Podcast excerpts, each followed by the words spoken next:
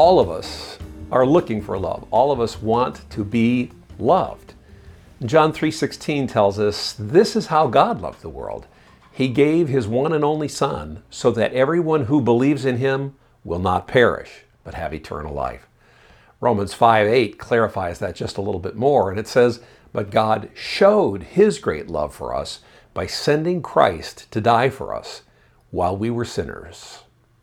God's love is perfect because love is one of God's attributes. It's part of his nature and his character. But in our fallen condition, it's not one of our characteristics. We have to be told that we are to love God and to love others.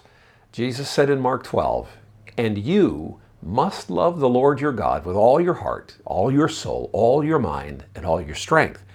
Then he goes on to say the second commandment is equally important love your neighbor as yourself. No other commandment is greater than these. Isn't that sad? We have to be commanded to love. God naturally loves because love is his nature. Well, since it's not ours, the apostle John clarifies for us that love isn't just a feeling. In 1 John 3:18 he said, "Dear children, let us not merely say that we love each other, let us show each other the truth by our actions." So what does biblical love in action look like? Well, in the first few verses of 1 Corinthians 13, Paul speaks of the preeminence of love, the importance of love, how love should cover everything and undergird everything. But then in verses 4 through 7, he speaks of the practice of love, how we live that out, how we walk it out in front of one another. In 1 Corinthians 13 4, he begins by saying, Love is patient and kind. King James says, Love suffereth long. Aren't you glad we don't talk like that anymore? It suffers under the provocations of evil or unloveliness of others. It's the negative side of love because it's difficult.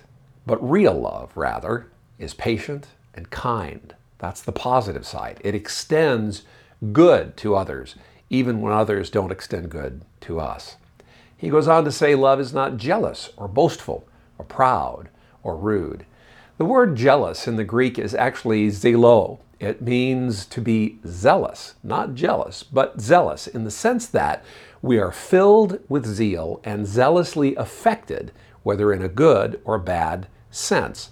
So we are not jealous, we are not zealously affected by the bad things that come after us, which would then tend to make us want to receive or give retribution for those things. Love doesn't do that. Then he says, Love is not boastful, it's not prideful in words, even about things which it really possesses. In other words, hey, look at me, I'm one of the most loving people I know. Hey, I just did it because I'm a loving person. Love never boasts about itself and it never boasts about the good things, even the gifts that we possess. That's not loving. And so we walk it out by not being boastful. Love is not rude meaning it's not uncourteous or inattentive to civility and propriety. If we're rude, if we are not civil, we are not loving. Love does not demand its own way. In other words, it's not conditional. If you please me, do what I want. And if you'll do what I want, I'll love you and give you all the love that you want. Love doesn't demand its own way. It is not conditional. If we are loving conditionally, we're not really loving. It's not real love.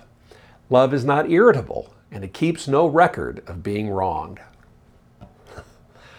I know a lot of people who could read the list of all of the things that people have done to wrong them. They keep that record. And beloved, that is not love. Love doesn't keep a record of what's being wronged because love leads to forgiveness, and forgiveness wipes the slate clean. Real love, as we walk it out, doesn't keep score.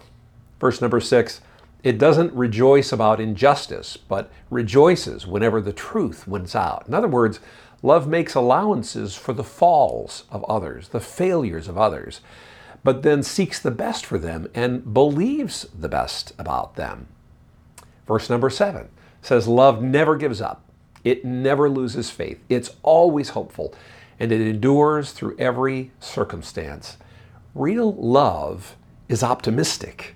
It doesn't give up on people. It doesn't give up even when it is wronged. Real love says we keep going, we keep enduring through every circumstance with one another. Can you see how living out that kind of love can help us to truly love one another in this broken world? Can you imagine the doors this kind of love could open for us if we'll live it out and walk it out to our family and our friends and our world? This Christmas, we celebrate the perfect, unconditional, redemptive love that Jesus brought to us.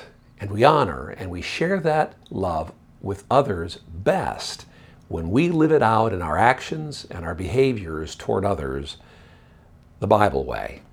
Lord, help us this holiday season. No, Help us always to be loving. You are loving toward us. Your love is perfect. Our love is fractured and fragmented and dependent on so many things. But we want the kind of love that you have. And these verses will help us in our brokenness and in this broken world to live out that kind of love as we seek to love you and as we seek to love others. Lord, we pray for your help for your spirit as we attempt to do that. We ask it in Jesus' name. So keep going, keep loving, keep the faith.